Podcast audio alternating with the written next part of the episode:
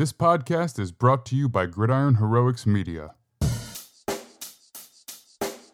Check the mic and make sure it sound right, boys.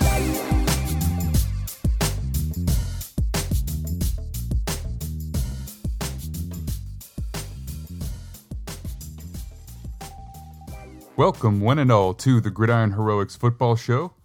I'm Max Dean. You can find me on Twitter at the Max Dean, and today I am here with Kyron Samuels to talk about the Sunday slate of NFL games. Now, recording a full episode after an entire slate of Sunday games is a little bit uh, trying on the family, so we're switching things up. I don't have Dave or Eric with me anymore, unfortunately, for these Sunday games. We're going to be doing Monday morning recordings, but we are also going to be doing video. So as of right now, if you're listening and you want to hop over onto YouTube, you'll be able to find this with video with Kyron and I. Kyron, how you doing today? Doing pretty good, man. Had a pretty cool day of football yesterday, so ready to get on into it. Let's get rolling. Yeah, man. So we got a bunch of games to go through. We're going to do our usual six games plus Sunday night football. And the first one is the New York Giants at, I say in quotes, the Green Bay Packers in London in the morning. So,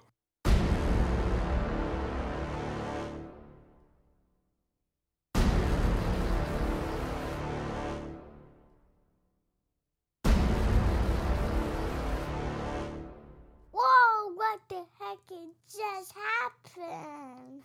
This game, man, it is chock full of storylines. It's exceeding expectations for a New York Giants team with a new coaching staff. It's underwhelming for the Packers, who we did kind of talk about last week, expecting a little bit more from them. Yeah, maybe not as explosive as they've been, but we kind of trusted Aaron Rodgers there a little bit. Now the season is young, but ultimately the Giants walk away 27 to 22 over the Packers.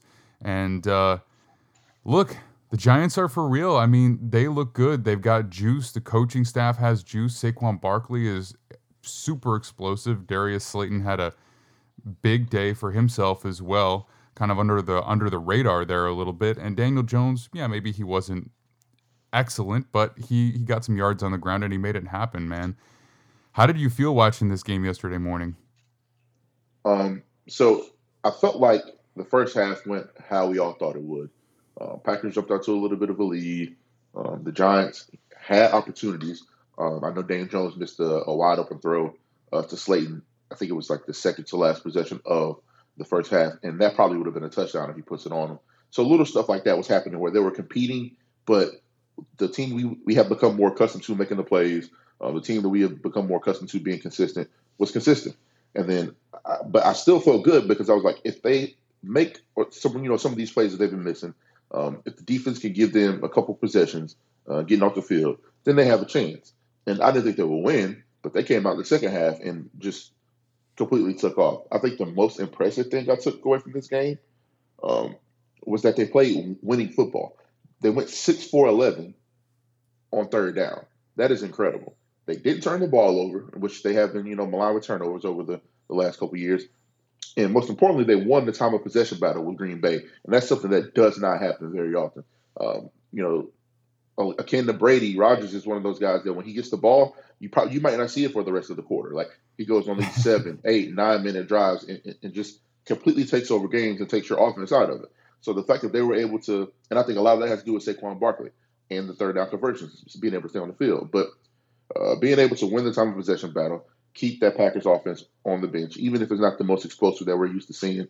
Uh, like I just said, they'll take over the game uh, just by having the ball in their hands and, and, and, making the plays when it counts. So kudos to the Giants. I think uh, my final takeaway, I don't want to stay on them too long, is that a lot of people um, owe Brian Daboll an apology. He's a damn good coach. Uh, he's putting these guys in a position to succeed. And even the one, the one loss they have is to um, the Cowboys, right? And everybody's like, oh, back to the Giants, right? But look at the Cowboys now. They're four and one. The Cowboys only lost it to Tom Brady and the Bucks in the opener. Like that that loss is proven to be um, and there's no such thing as a moral victory in the NFL, but that loss is proven to be like, hey, at least they're for real. They're, they're taking teams that are four and one to the brink. Um, they had you know plenty of opportunity in that game, so it's very it's very good to see them progress so fast. And I think that's a lot to do with the coach and a lot to do with the running back, who I'm sure you'll highlight here in a second. No doubt. I mean, uh, look, so back in 2020, I'm a Jets fan, right? So back in 2020, Right.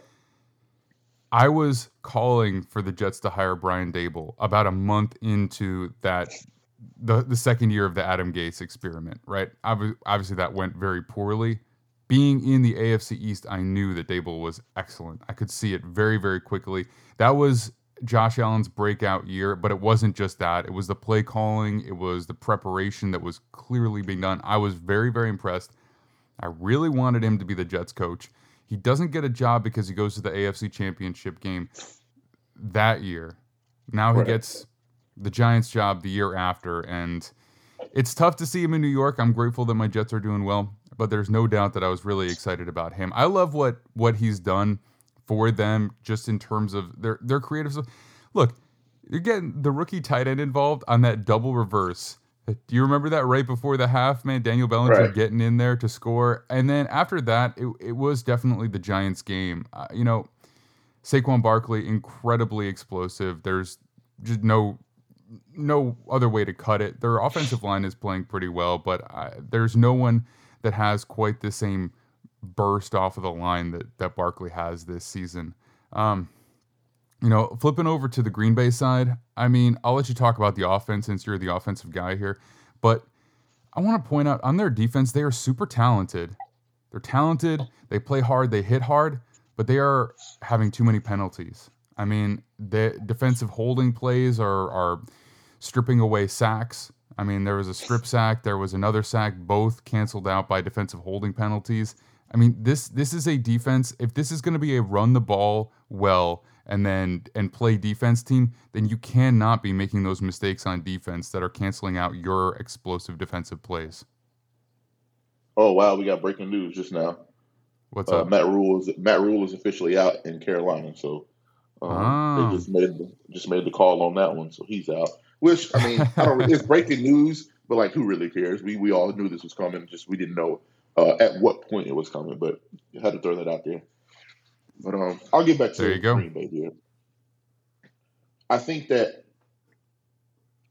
Aaron Rodgers is still a top two quarterback in the NFL. After what I've seen from the first five weeks of the year, I don't think it's much of a debate. Uh, I know everybody loves Pat and, and Josh Allen and all this stuff that they do, but for what he's accomplishing right now, with the nucleus that he has, arguably the worst of his career, it's pretty impressive to me. Um, the last five games, so this season, he has he's 114 of 168. He's completed 68.4% of his passes for 1,157 yards, eight touchdowns to only three interceptions, and two of those were in the first game. So he is still playing at an elite level. However, his number one receiver Sunday was Randall Cobb. And I love Randall Cobb. He has had a sneaky good career. I don't think he's quite Hall of Fame, but he's Hall of really damn good. In 2022, he should not be your number one receiver. He had seven catches for 99 yards, and he had 13 targets. So that lets me know, I guarantee you that Matt LaFleur didn't draw it up that way. But Aaron Rodgers has autonomy. He can check, he can do stuff. I guarantee you that he's just like, I don't trust these guys anymore. I'm going back to what I feel comfortable with. Let's go back to this dink and dunk. Um, you saw Marcedes Lewis get a, and that was a beautiful play design, but you saw them going back to guys like that, Old Faithful, Marcedes Lewis. Um, Robert Tonyan had another four targets. He's going back to the safety valves and the comfortability, and it was working. I think they played well enough on offense to win the game. However, like you said on defense, um, they aren't the same Green Bay Packers offense that you've become accustomed to playing with. So some of the stuff that you could get away with in the past, like you said, um, you cannot do that anymore. Uh, the penalties, especially like the third downs. Um, Daniel Jones went 21 of 27 for only 217 yards, but he was extending the drive. He was keeping them ahead of the chain. So Saquon Barkley could get those second and shorts and, and convert and keep, get first downs. Um, you have to, and this is where I think they need to take the next step and grow. You have to be able to adapt and play to the personnel you're going against in the NFL. You you can have an identity, but you need to be able to adapt. You need to be able to take their strength away. And I think they believe that they're so talented they can just do what they've always done: um, play aggressive, play overly aggressive sometimes, and get away with it. But with the offense, as I won't say the offense is stagnant because it's not. I just think the offense is more grinded out. This is like I keep saying about uh, the, the the Brady Bucks, and we'll talk about them later. But this looks like 2003 to 2006 AFC East football to me all over the NFL because of the way defenses are playing. It's going to be ugly now. You got Patrick Mahomes and that loaded offense. You got Josh Allen and that loaded offense. They're going to score points on anybody just because they're so talented. But for the rest of the league, it's been a struggle. Um, and to me, it's not a struggle. It's just that's what it's going to look like against the defense that you're playing. Um, so I think people need to adapt to that. And I think the Green Bay Packers are going to be fine. They're three and two. Um, they should probably should have won that game last night. Excuse me, uh, yesterday morning. Um, I think they're going to beat the Vikings when they play them again. I'm not worried about you know the Bears. Um, are we really worried about the Lions? They've been good. I think that uh, Dan Campbell might not have long left, but I think he's doing pretty well with an unfair situation. Um, but I say all that to say they're going to be fine in their division. They'll be right there in the end to win that division. And if they don't get in from that, they'll probably be a wild card to me. I think there's no reason to panic. I saw a lot of panic yesterday from Packers fans. You got the best, one of the two or three best quarterbacks in the NFL still. Uh, Matt LaFleur is doing a great job dialing up plays. Give the defense a chance to get back into their rhythm, get back into flow, and I think they'll be fine. Yeah, I think not to take anything away from the Giants at all because they're playing very well, but 100%. they. So there was a, a, a series where Vondre Campbell tackles Saquon Barkley, gets hurt on TFL. They still drive down the field, score, tie it up 2020. On the very next drive by Green Bay, it's a three and out with two deep shots to Allen Lazard that are like not, they never really even look close. If Right. they want to play the Packers football that exists right now, they need to not try two deep shots and go three and out, give the ball right back to the Giants because the Giants end up scoring on that drive to go up 27 20. If Right. Rodgers is a little bit more patient, they've got time, they can drive down, own the time of possession that you're talking about late in the game as well, kick a field goal or even score and win. They get impatient, they try for the downfield shots. Next thing you know, Giants drive and score. Packers do almost get there at the end, but they have the two balls tipped at the line. Um, Right. and and that's it. That's the game. So that's that's it for for the Giants and Packers. But look, Packers are not that far away. They just need Yeah, to really own who they are. I think that's really what it comes down to. Um, and that that game was fun to watch, uh, especially on rewatch yeah. because because I watched it last night and I, I was like, look, this is this is good football. Especially, I mean, they're they're, they're giving the ball to Saquon Barkley and doing the, the end round. Like, I just like what they're doing. There. Oh, Overall, so- it was fun. two things here. These London games are killing me because you know I do. I'm up streaming all day Saturday, and just even if I wasn't streaming, I'd be watching these Pac-12 after dark games because I just love football. So I'm up to like 1.30, 2 o'clock sometimes on Saturday, and I got to get up and watch the London game because they've been good football games the last you know two weeks, and you don't want to miss anything. You know we have socials to run, but beyond all that, I'd be getting up and doing it anyway. So these these London games are killing me. Uh, two, I hear you. uh, I think it's fair to say that Saquon Barkley is, if not the best, the second best running back in the NFL over the, the first five weeks of the season. Um, a lot of people keep, you know, we, I had a conversation on Twitter the other day, uh, yesterday actually, and they were saying uh, his versatility out of the backfield uh, makes him number one to me. And I was like, that doesn't really do it for me as far as talking about running backs. I think that if that were the case, then it'd be Christian McCaffrey and uh, Alvin Kamara at two and three. Then, like, just because you have the ability to do something else doesn't necessarily make you the best running back. I still think personally Nick Chubb is the best because his vision, his burst, his uh, his cut cutting ability, um, the way he gets offline on zones to avoid tackles and then gets right back on track. So I, I wish we had like a video screen so I could explain what that really means. But he does it better than anybody in the NFL. Right. So Soon enough. um, so I still think he's the best, but Saquon is no lower than number two for me. He is playing incredible football. Uh, I know a lot of people had the scare yesterday when he went out with the shoulder, but um, you know, if you listen to the broadcast, they were saying he ran back out on the field because he just had to do that Mhm. before. You know, me- uh, the, the NFL's covering it, but with all injuries now, post to a situation. So it was it was Mhm. good to see him not get hurt, but like come back in the game and he looks healthy again. Um, th- there's nothing lacking there. So I really want to give a big shout out to Saquon because a lot of people wrote him off, said that he was a waste of a draft pick going that high. He can't stay on the field. You you heard it all. So shout out to him for for going crazy lately. No doubt. Yeah. Uh, uh, you know, we're gonna move on, but we're gonna move on to the number one running back actually right now. But, but yeah, I mean, probably got some kind of pain nulling uh, uh, injection or something like that, and, and got back in there looking pretty good. So, all right, Los Angeles Chargers at the Cleveland Browns. Oh, Chargers brother. Chargers win 30 to 28 in this one. This is a frustrating game, and I know you feel exactly the same way. It looks early like Chubb is just going to take over the game. It's an effortless long run. I think, uh, you know, he just is the quintessential running back. Every jump cut looks easy. You know what I mean? His burst is easy. His everything is the way he reads blocks is tremendous. He's definitely the, still the number one back. Um, they, I think it's off of a play action. I can't remember exactly, but they hit Cooper on in the left of the end zone to go up 14 points over the Chargers. At this point, it kind of looks like the game is going exactly how the Browns need it to go.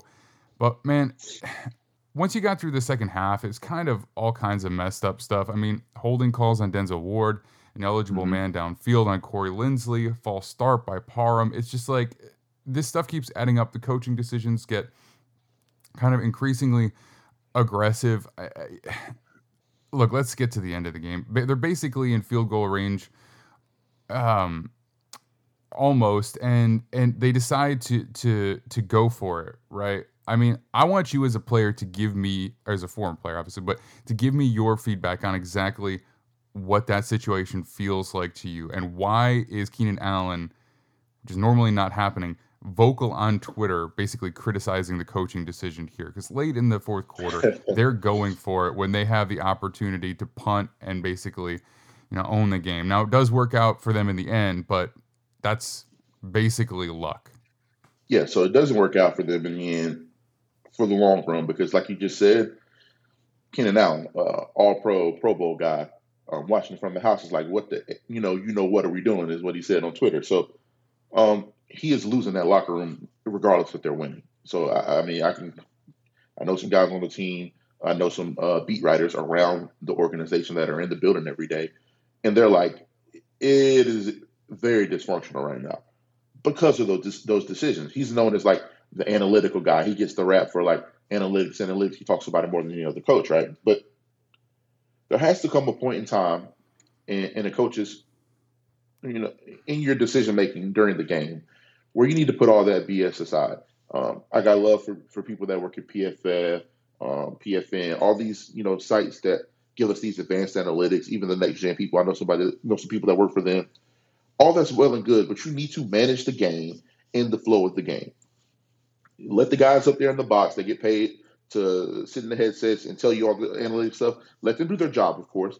But Nick Chubb had 17 carries for 134 yards and two touchdowns. For Stefanski, on the other side, I think it was criminal the way he handled the end of the game. Um, and I think I'm going to Stefanski right now to say Stefanski tried to give you an out, like, and then he still almost bailed. on- Like, and then conversely, it's the same thing. I just can't fathom the late game decision making from either one of these teams. Like, to me, if you're on the Chargers, you have to be like Austin Ekeler had 16 carries for 173 yards and a touchdown. Where's that been all season? Why hasn't he been getting more than you know six, seven carries a game?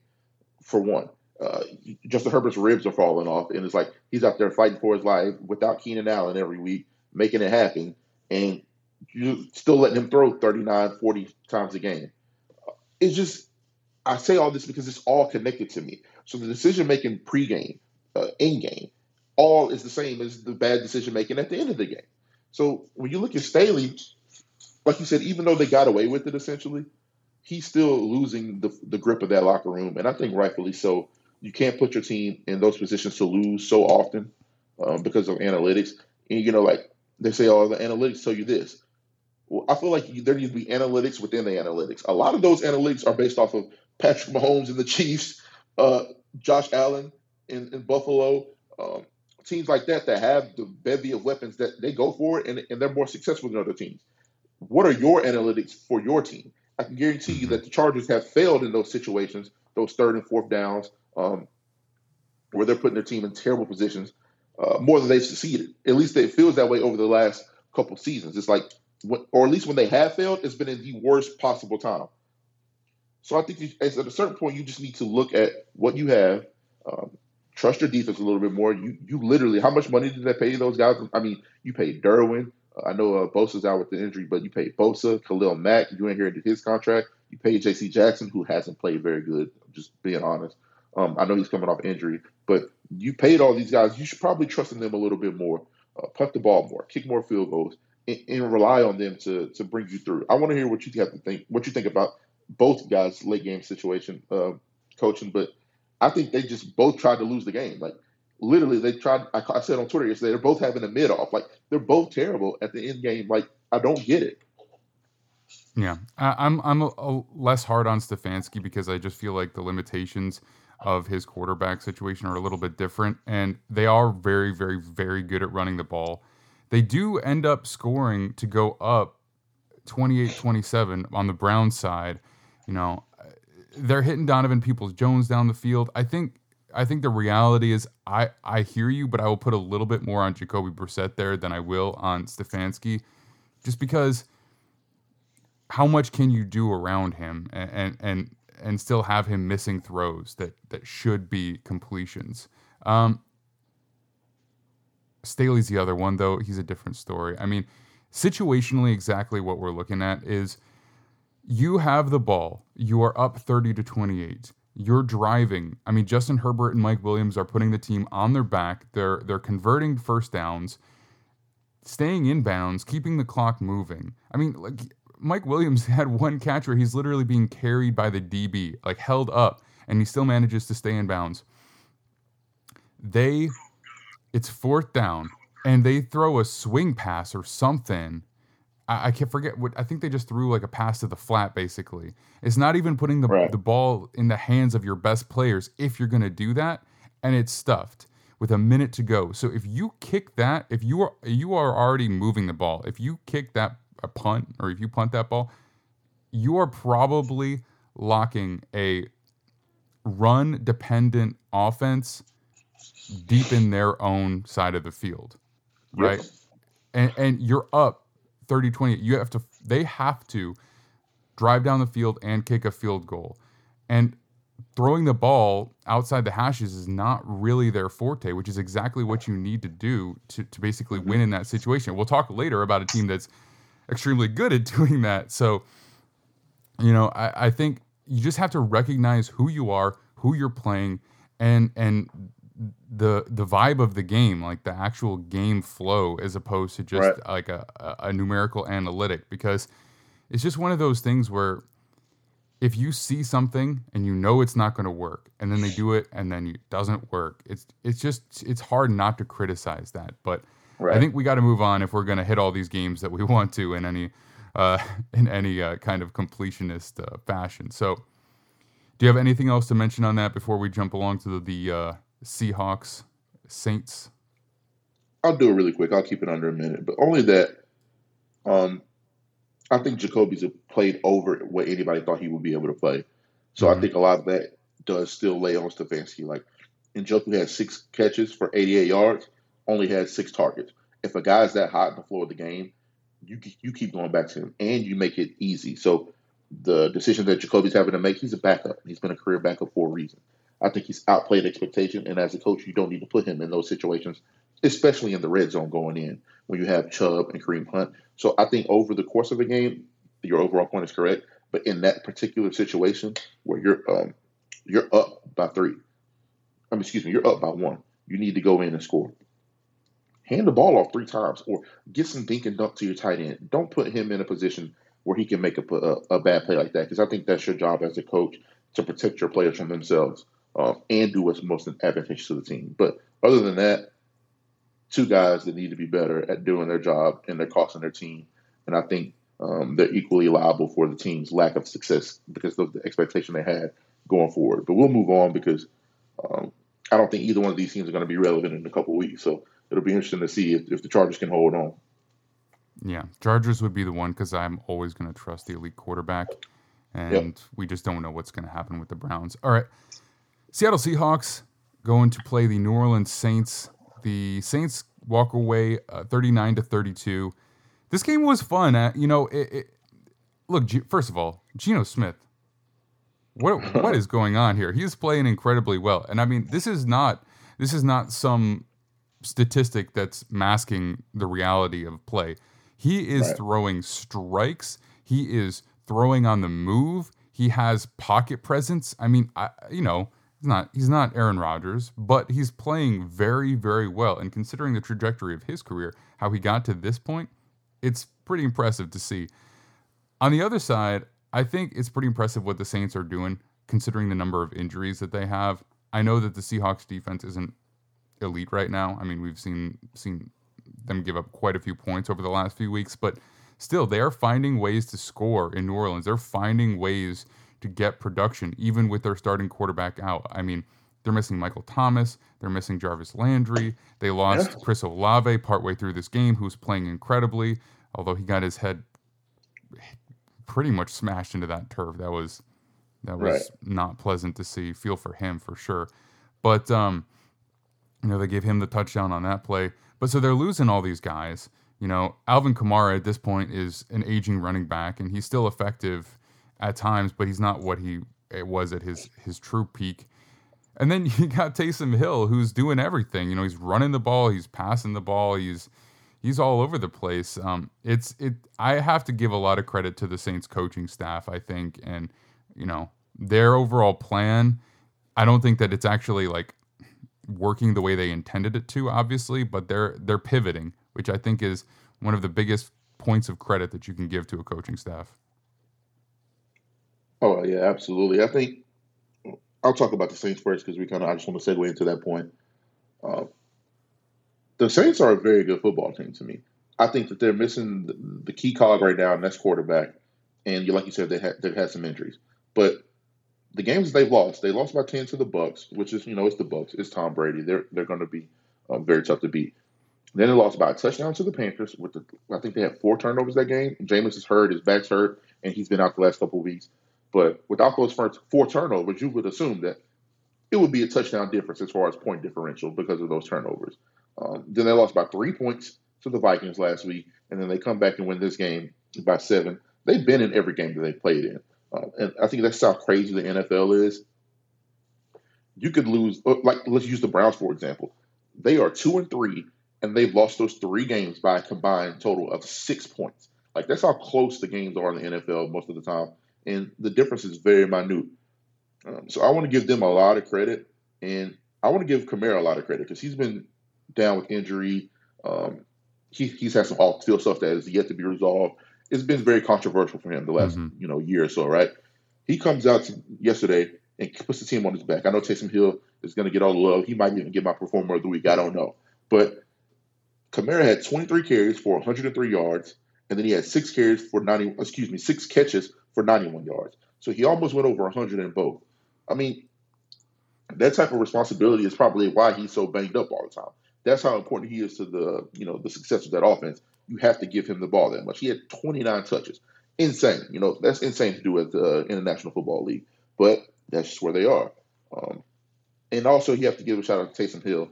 I mean, nine carries for 122 yards, three touchdowns, uh, one for one pass, and 20 a two yard touchdown pass. And if I'm not mistaken, he had a reception as well. But um, I think, like you just said, I'll give a lot of credit to the staff for finding ways to get their best players involved and being like, hey, we're on our third string quarterback, technically, sometimes. We're going to find ways to get our best players the ball, and that's what we're going to do and count on them.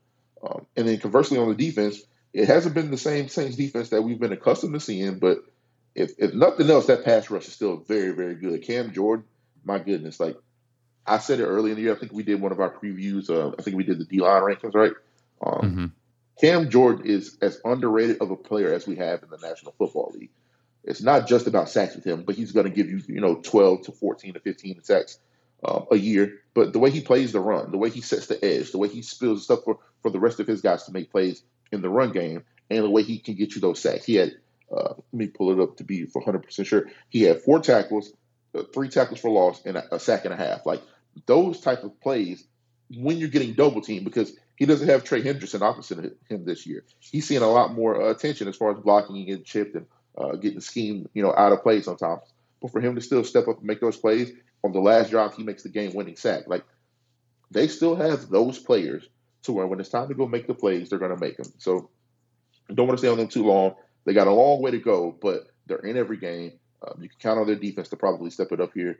And, and shout out to the coaching staff. But like you said, Geno Smith, oh my goodness, man, like it's not an outlier. it's not an outlier. He is he is balling. I think he's playing like a guy that is free, a guy that knows what he's doing because he's been in the league so long. He understands the game. It's not like he has to process things anymore. He knows what he's doing. He knows what he's looking at, and he's playing like a guy that has nothing to lose because in essence he doesn't. The team isn't very good. It's his fourth or fifth chance to be a starter, so he knows whatever happens after this. I mean, he's he's happy with it. He's playing free and he's playing smart football. And huge shout out to him. And Kenneth Walker looked very very good yesterday. I know he he had the long run, but eight carries for 88 yards and a touchdown. You can start to build with that. Um, wasn't he early second round? Not he was early second round, I believe. Um, draft pick for the Seattle Seahawks, and I think he's going to be very, very good going forward. And they get, I think Seattle's nucleus, their young core, is is pretty solid. I think you can make some stuff happen. And I know a lot of people are saying they need a quarterback, but depending on how Geno keeps playing, you you. But it's like I wanted to ask you that before we move on real quick. Like, if he plays like this all season, what do you do at quarterback? Do you keep him? Do you try to move him? um, to another organization, it's it's starting to become a, a, conversation because he's playing so well. That might be worth keeping and see if you can build with. Yeah, I think ultimately it will come down to where your final draft position is, and if you see somebody in the draft you're in love with. But but the reality is he's just he's playing too well to to do it for anybody other than somebody that you absolutely love, and they probably aren't going to be in position to get that guy. It's a good quarterback right. class not deep enough for if you're picking 14, 15 that you're going to get it. And they may well end up with a draft pick like that just because of it. I mean, and right. like you said, their core is good. So if he is effectively leading that team, I think it just takes a little bit more to get to a point where they're legitimately competitive. I mean, they have what looks to be a legitimate starting left tackle, a legitimate starting right tackle playing as rookies. You've got a bunch of guys. I mean, they've got Tariq Woolen, play like start like he's starting. He's he's mm-hmm. playing. You know what I mean? And he is, if he puts it together, he is ridiculously physically gifted. Uh, you got Kenneth Walker who had a, a big run. I mean, shout out to the running game. I think Penny is pretty badly hurt, if I remember yeah. right. I, yeah, so unfortunately he won't be there, but. Kenneth Walker gets in there and he he had a, a, a monster run for 69 yards to score. So it's like these guys, they've got. I mean, let's. I mean, bury the lead on Tyler Lockett having a monster game, and he just keeps chugging along in his career, which has been excellent up to this. And then DK Metcalf. I mean, like, what is it that right. you are missing that you can't assemble in an offseason for that roster, right? I mean, probably some yeah. more pass rush juice, but they've got a yeah, legit guy. yeah, you know, but they've got a second round. I think they took him in the second round, Boye Mafe, and he's incredibly talented as well. I mean, they went all in on gifted players who they're going to try and develop. And, you know, add a little more. They've got two first round picks this year, two second round picks this year from from Denver, which will probably be very high. You know what? Honestly, right. I forgot. They'll probably have a chance to draft a quarterback if they wanted to, just from the Denver picks. So, you know, I I'll digress on them for now, just because we got to see how the season goes. But I mean, it's hard for me to justify going after a quarterback when you got one because Geno's talented physically as well. He was a high second round pick. His issue right. was not he's not that classic backup quarterback who lacks talent but is just very heady and sticks around in the league that way. He's always had, you know, I would say above average physical gifts. So. Oh, yeah. Like I'm getting juiced up on the Seahawks right now. Yeah, man. It's, but, it's, uh, it's an interesting team, man. I, like you said, going forward, um, it'll be interesting to see how, how they finish this season out because I wouldn't count them out um, for this season yet. Maybe making a, a sneaky wild card pusher, maybe getting to um, division championship, but we'll hold off on them. We got to finish the rest. But I'm interested yeah. to see where they go, man. All right. So let's move along to the Miami Dolphins at the New York Jets. Now, this is a game where we did not have a close score by the end of it. Uh, it you know, Teddy Bridgewater starts the game. He goes out on the first offensive play. It's hard to give too too too much credit to a Jets team beating up on a Uh, seventh round rookie. I guess he is the third string quarterback for the Dolphins. But at the same time, you do have to give a lot of credit to, you know, the overall caliber of talent that they've infused to that team just this offseason. I mean, we had impressive performances from the rookies in the past few weeks Big time performance from Sauce Gardner this week, from Breece Hall this week. No passing touchdowns, but five rushing touchdowns, and I believe not a single turnover. So it's a way to win. You know what I mean? And you get you can only beat who you play. So I, I mean, I'm gonna throw this to you because you know I'm a Jets fan. You're a Dolphins fan.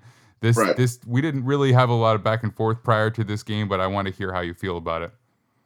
Okay, so I'll be full full disclosure. I stopped watching the game about halfway through the third. I think after they scored the touchdown to go up, uh, was it 26-17 or something? I stopped watching. I was like, I've seen enough. I think that people, Dolphins fans particularly, are way too hard on Skylar Thompson. I mean, he's he was a seventh round pick for a reason. He's not supposed to be playing a football game in his it's, week five. He's not supposed to be on the field week five of his rookie season. I mean, he went 19 for 33, 166 yards. He had a, a very poor touchdown that changed the complexity of the game.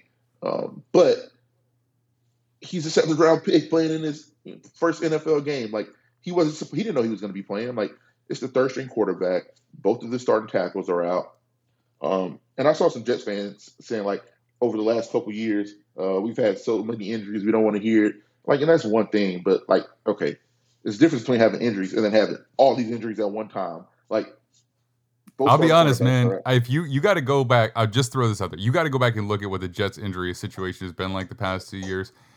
And I I hear you that this is Right. worse than average, but the Jets have had far worse than average over the past couple years. I'll just say that. But go ahead. Oh yeah, and, and I mean even their offensive line early this year has had some very bad injuries, but their offensive line was way better than the Dolphins' offensive line pre-injuries. The Dolphins Dolphins' offensive line was bottom three the last two years in every identifiable category, and then they lost the guys that were actually playing on that line. So you're playing with essentially a preseason squad team up there on offensive line. You lose both of your starting cornerbacks. Tyreek Hill's injured with with the foot injury. Uh, Jaylen Waddle's hamstring is hurt, even though those guys are out there playing. Um, Xavier Howard's out. Uh, Byron Jones is out. Like uh, you, have so many guys that are that are out in key in key positions. When you lose both your starting tackles, uh, both your starting corners, your your top two uh, quarterbacks, um, that Tua was playing as good as any quarterback in the NFL. He was leading the league in QBR and yards before he went down. And I don't think that that's necessarily an uh, that's not the Jets' problem. It is not uh, necessarily the end all be all. I think that the defense, even without their best two corners, played terrible. And I don't think that you could overlook that in any capacity. It's not like the Dolphins had a bunch of turnovers. They had one. Uh, they had one interception and one fumble late in the game, but Breece Hall, 18 for 97 yards and a touchdown. That has nothing to do with who was playing offense right now. That's everything to do with you being soft in the run game, not setting the edge. Mhm. Uh, Breece Hall, two catches, 100 yards. Um, Chris Davis, two catches, 38 yards. Uh, Gary Wilson, three catches, 27 yards. I say this to say those might not be like um, highlight stat lines, but they are to me because they're big plays. If you got two catches and 38 yards, there was two big plays involved in there. You had a 27 yard catch and a 17 yard catch. Those are chunk plays. Mhm. Um, two catches for 100 yards. You had a 79 yard reception, and then you had a 21 yard reception. Those are big chunk plays. I can keep going down the line. Um, but I think the Jets should be proud of this win. They should be happy. I don't think Dolphins fans should be salty about it at all. You lost a game that you probably should have lost. When you lose that many impact players, when you lose that many starters, it's dif- difficult to overcome. Where I think you go from this is um, it was a division game that could have put the Dolphins in the driver's seat. If you go 3 and 0 in the division, um, excuse me, 4 and 0 in the division in your first five weeks of the season, that would be absolutely incredible. So I think from that standpoint, the Dolphins are a little upset. But before I pass it back to you, I got one guy that I have to shout out, and that's Alijah Vera-Tucker. And I, I keep there's three guys that I'll, I'll pick from my performance of the week, and it'll be Taysom Hill, Alijah Vera-Tucker, or Justin Tucker. I hadn't decided yet. But Alijah Vera-Tucker, for him to, uh, you know, play left tackle last week, be be dominant, look very good. Bump over to right tackle this week and get right back to work and look just as good on the right side. Um, he's played guard. He's played right. If I'm not mistaken, he's played right and left guard. He's literally played every position on the offensive line in the first two years of his career, except for center. So when you take that into account, that guy, I think a lot of people didn't like that pick at that uh, that position. Uh, a lot of people didn't really know what he was going to project as, as far as positional positionally. He can do it all, and that's very rare. I don't think that I've ever seen a guy that could do it so seamlessly. He's literally played every position on the offense line but center. So huge shout out to Alijah Vera-Tucker. And shout out to my guy Trevor Trout because he told me he was going to be a, a, Hall of Famer one day, and I was like, you know what? I'm like, come on, bro. He's not. He's not going to be a Hall of Famer, and I still don't think he's going to be a Hall of Famer. But he's damn, damn good, and you have to take that into account. For sure. I mean, so basically, he played left guard at USC as a junior, went back and played left tackle as a senior um, after Austin Jackson gra- or went into the draft, and it wasn't quite as good. He doesn't have the longest arms, so right. there's that whole conversation. Basically, he basically showed his versatility, but projected as a very good guard in the NFL. The Jets traded up to get him. That conversation has been had a thousand times. He played okay as a rookie. He had his growing pains, just like most offensive linemen do. He moves over to right guard to start this season because they signed Laken Tomlinson and they want to get their best five out there. They want to keep Laken where he's comfortable. Jumps over to left tackle last week because they just keep getting hurt and hurt and hurt. Plays well. Jumps over to right tackle this week.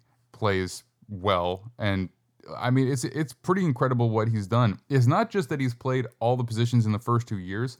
He's basically played all positions but center in like 17 games. So I mean, we're talking about a very small sample size of effective play for one versatile offensive lineman. Hall of Fame, it's way, way, way too early right. to to call that out. But I mean, it you right. know, it's hard to point to anything that you know he played that, with them. You know, right? He played with them in USC, so he's just gonna gas his boy up. I mean, that was way. Like I said, he's still out of his mind for saying that. There's even like I think Will Anderson is the most sure prospect I've ever seen um, coming out of college, but I would never say he's going to be a surefire Hall of Famer. So that's just him hyping up his boy. But for, for now, he's played incredible, especially for the situation. But um, we can move on from that one because there ain't much to talk yeah, about yeah. for that one. You know what? Shout out to the Jets front office though, because like you said, they have infused that team with a bunch of young talent, and if they can stay healthy, they'll be a decent team. I still don't think that they have the answer at quarterback, and that'll prevent them from being a playoff or a real contender. But they have built that team with a lot of talent now, so Shout out to the front office. Yeah, Zach Wilson. Like he played very well in the fourth quarter last week. He he basically won them that game. This week he didn't lose them the game. Sixty six percent completion percentage, no touchdowns, no turnovers, and a rushing touchdown. And so he's showing right. versatility. Last week he had a receiving touchdown, but he scares the heck out of me. That rushing touchdown he scored, that should yeah. never happen. He gonna get himself knocked out of a game don't do that, well, Zach. Do not do that. That's that's his mo. He does it all the time. He just he's very like I don't understand. I don't feel like this should call any design quarterback runs for me for him either. It has to be a wrinkle every once in a while because he just showed that he has no awareness when he's running the football. Slide, get down, like everybody.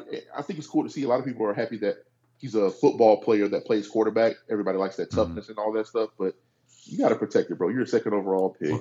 They it's also not. Josh Allen, man. He's like yeah, significantly like... smaller than Josh Allen. right. Um, all right, let's move on. Uh, I'm happy the Jets won, and at least they, you know, they won the game they should have won. That's right. You can say right. that. Dallas Cowboys at the Los Angeles Rams. Oh man, I don't almost don't even want to spend that much time on this because I feel like it's just kind of negative. I want to give a lot of props to the Dallas Cowboys for what they have done over the past few weeks. They win 22 to 10. They have grinded out football. They have a tremendous defense, very good pass rush. I mean, their offensive output was one rushing touchdown and three field goals, and they won this game. That should tell you everything that you need to know. Unfortunately for the Rams, it's it's what are we doing here? I mean, I, we, we, talked about them last week because they were on Monday Night Football, right? I think so. Uh, it's a lot of the same issues, but it, do we see a recipe for them to turn this thing around here? Yeah, you can call Von Miller, Odell Beckham, and and, and Andrew Whitworth and bring those guys back, and, and that might fix it. But other than that, they aren't a good football team. I think we just need to call a spade a spade. Um, they aren't they aren't a very good football team, and, and even the games that they won, right? They won 20 to 12 over the Cardinals.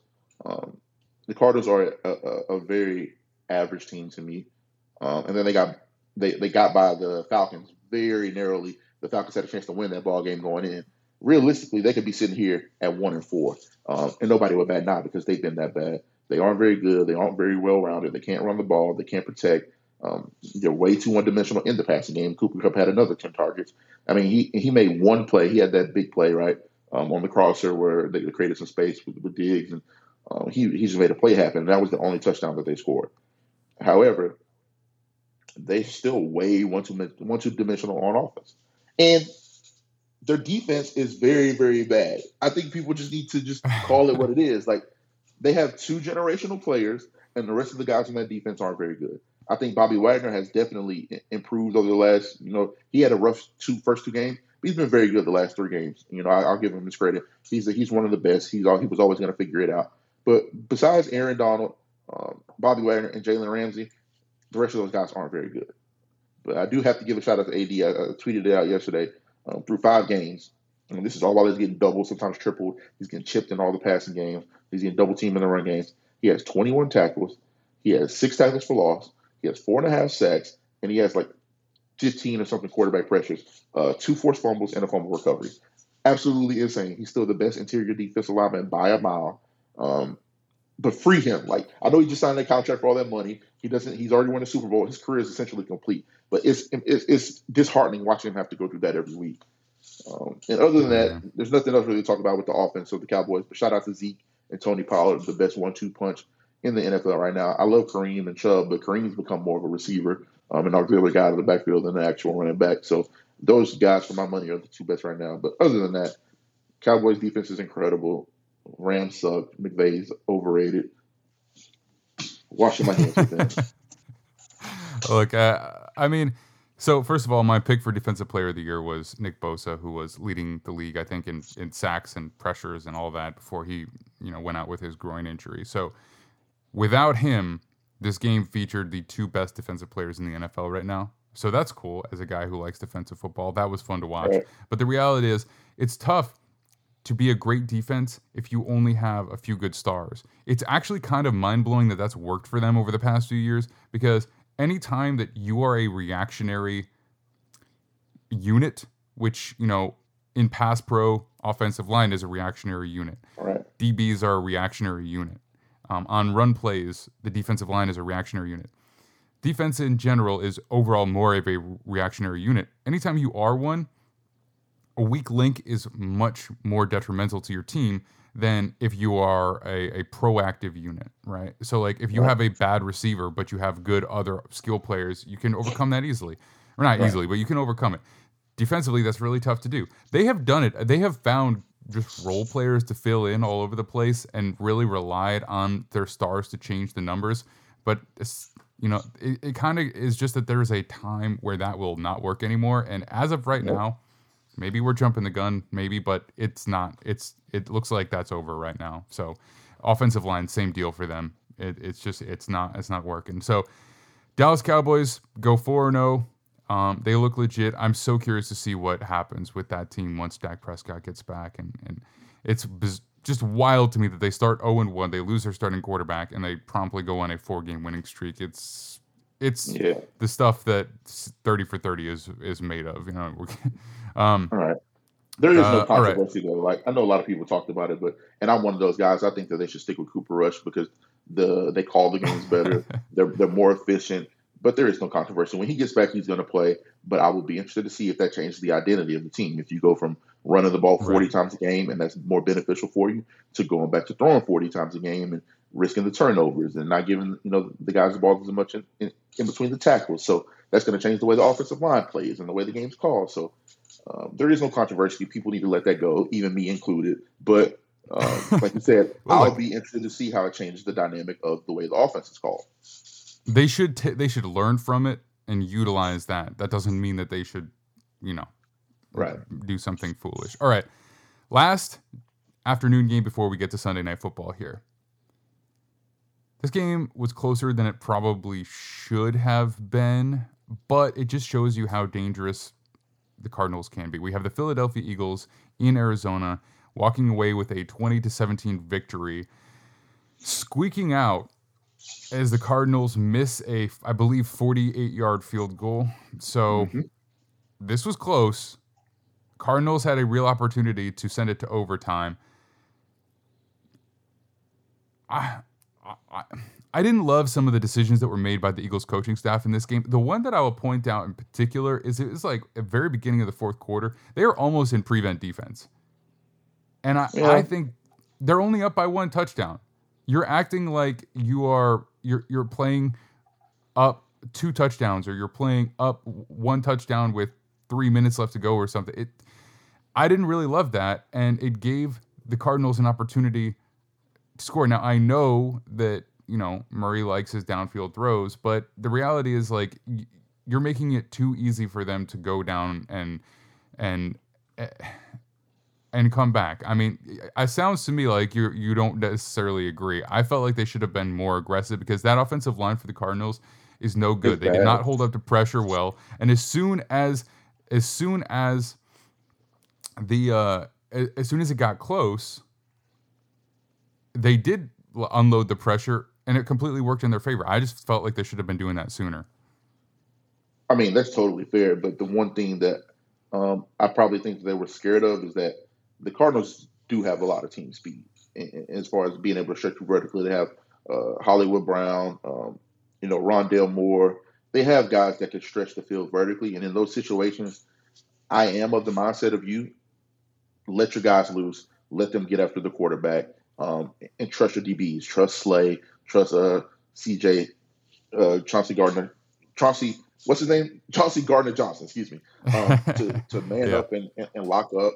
Um, trust your safeties. I, I believe that they have the talent and the ability to do that, but I also see what they were probably saying. Like, you don't want to give up a 70 yard pass to, to Hollywood or Rondale. And Ron, they both did great. I mean, uh, Hollywood has eight catches for 78 yards and a touchdown. Rondale had seven catches for 68 yards. Um, Zach Ertz had six six catches for 48 yards. I mean, they did a very good job of spreading the ball around. Um, I think I was very impressed by the Eagles yesterday, though. Um, the Cardinals, and just shout out to Kyler Murray because he just completely saves Cliff time and time and time and time again. I think Cliff, along with McVay, is one of the more overrated guys in the game right now. Um, the way that Cliff leaves his offensive line out to dry, they aren't very good to start off with. But the amount of five step that he calls and empty, the amount of um, just long developing passing game things uh, that he calls and never just spills them in the run game. I mean, James Conner had nine carries for 55 yards, and I don't think he had a carry in the third or fourth quarter. Um, that's unacceptable to me. Like I know he, was a little beat up, but you can't be so one dimensional. That puts your quarterback out of disservice. That puts your offensive line out of disservice. Um, it's harder for your receivers receivers to get open. I just think that they are very one dimensional, and it is very very good that in, after this week coming up, DeAndre Hopkins gets back. So I'll be very interested to see how much better the offense looks with and how much better Kyler looks with him coming back. But back to the Eagles, I was so impressed by them just finding a way to win because it is the NFL. There's close games every week, and you have to find a way to win. And that drive after the Cardinals went back and tied it up, where they just drove the ball all the way down the field. I can't remember exactly how long the drive was, but Jalen Hurts. That's exactly so the much. drive, though. That's the Right. that's the drive when when they tied it up. You know, Benjamin scored. That's the drive where I noticed that they're just playing way too soft. Right. You know what I mean? And it just it didn't work out. Anyway, Right. sorry to interrupt no, you. Go no, ahead. No, no, no. I agree with you, but uh, what Jalen Hurts in turn did coming back and responding, it's like, uh, like you just said, that's something they'll probably clean up in, in the meetings. They'll probably look like this was bad. We're, we're too soft. We're giving up too much. We're putting our offense in a bad position. But for, for the offense to be in that position and to come back and um, drive the ball down the field, um, to, to put themselves in a position to win, uh, they got the field goal. They drove the ball down the field, and then you put it on your defense, and your defense semi came through for you. I think that um, the Cardinals, with a little bit better situationally, uh, managing the game, could have probably got a couple more plays off. But to me, a lot of seeing a lot of people give them Kyler crap, but to me, that's on the coach. If you go watch it, Cliff is telling him to get up and go spike it. Cliff is like, get up, get up, get up. It's third down. You can't spike the ball on third down. Like, have Mhm. a quick play, uh, hand the ball off, quarterback sneak, whatever, and then get up and spike the ball. But that is on coaching. That is also on Kyler. But um, just finishing that point, you have to win ugly sometimes, and I think that that's what they did. Uh, they found a way to win, and their stars played like stars yesterday. Dallas Goedert eight catches for 98 five yards. DeVonta Smith, 10 catches for 87 yards. Jalen Hurts, uh, 26 for 36, 239 yards. Didn't have a passing touchdown, but 15 carries, 61 yards, and two touchdowns on the ground. Um, finding a way to win. And I think that was the most impressive part of that game. It's not easy going the road in the NFL and win. And finding a way to win is all you need to do. And they're 5 0 for a reason. I think they're the most complete team in football. Uh, Sirianni, I will give him much more credit. I think that he was the reason that they only snuck into the playoffs last year. He's finally, you know, found the run pass balance. He was either throwing the ball way too much, being one dimensional there, or just running the ball the entire time and not giving, you know, Jalen Hurts the opportunity to throw the ball and to grow as a quarterback. I think you're seeing the perfect blend of both right now, and that's why they're 5 0. Yeah, and I know you're a big fan of Hollywood Brown this season. He is playing well. Um, very explosive. He looks he looks dialed in. And right. uh, look, you know, to Haason Reddick as well. Big time sack on third down, situationally winning in key moments, and that's one thing I wanted to comment on about uh, Cam Jordan that um, that you when you were talking about earlier, but the the moment passed. One of the reasons that these guys are so good and that they're leaders and stars is because they win in the key moments. On third down, they get in and they get the sack. They set the tone for the rest of the defense for the whole team. And mm-hmm. uh, Haason Reddick has been having a really good year. And, and now that he's found his role and he's being utilized correctly, which ironically is, you know, it's funny that we're talking about that actually. I didn't even mean to, but Arizona was where it took him forever to, to be put in that situation. But digress. Good win for the Eagles. Last thing I will say about the Eagles. Sometimes I really get scared for Jalen Hurts because he is a good runner and he can escape the pocket, but he is a linear runner. He is not really a lateral runner. And I get very, sometimes I feel like his head is about to get taken off because he doesn't turn around. Like when he spins out of something, he doesn't He's not like Kyler Murray. He's not like like Lamar Jackson. He's not like these guys with this tremendous change of direction where they spin out and they immediately can step away from a defender who's in their face and, and give themselves a little distance. He doesn't have that. And I feel like there are moments where he is so close to getting knocked out of the game and absolutely crushed because he's he he, he is a good ball carrier, but I I have moments where I get very scared of that. Uh, any do you have a comment on that before we move on to Sunday Night Football? Well, I mean, yeah, I think that's the risk you run at quarterback in general when you use your quarterback so much. I hate how much Josh Allen has ran for the Bills, even though he's a tank, he's built for it. Um, I hate how much he's had to run over the course of the last two years. I hate seeing Jalen run. I was going to say that. I'm glad you brought it up. But 15 carries at quarterback, and a lot of those were design runs. It's not like he's just breaking out of the pocket mm-hmm. and, and, taking off. A lot of those were design runs. Um, it, it's going to be tough to maintain that over 17 games of the regular season, and then in turn for the playoffs when you know the, the intensity is just bumped up three or four levels. So slide Jalen, please. Uh, quarterbacks yeah. in general, slide Zach Wilson, slide please. Tua, throw the ball away. Like I could just keep going down the line. Mm-hmm. Uh, these guys want to take your head off, so don't give them the opportunity. Um, other than that, you know, great job from the Eagles and, and company. Um, great job from Howie in the front office. I think they're the most complete team of football right now. Um, keep going, and, and, we'll we'll see a lot next week. The Cowboys versus the Eagles is going to be my biggest matchup next week because uh, we're going to learn a lot about both of those teams. We're going to learn how good the, uh, Eagles' offensive line actually is. They're going to get their biggest test of the year, and we're going to learn how good the Cowboys' defense actually is because they're going to get their best test of the year. So um, I'm excited to see that matchup. For sure. All right, prime time. Divisional matchup between the Cincinnati Bengals and the Baltimore Ravens. Ravens walk away with the victory, 19 to 17. Big time kicks by Justin Tucker. The it's fun to watch a kicker feeling himself, especially a guy who's like so steady Eddie as Justin Tucker. Very important for them in this game.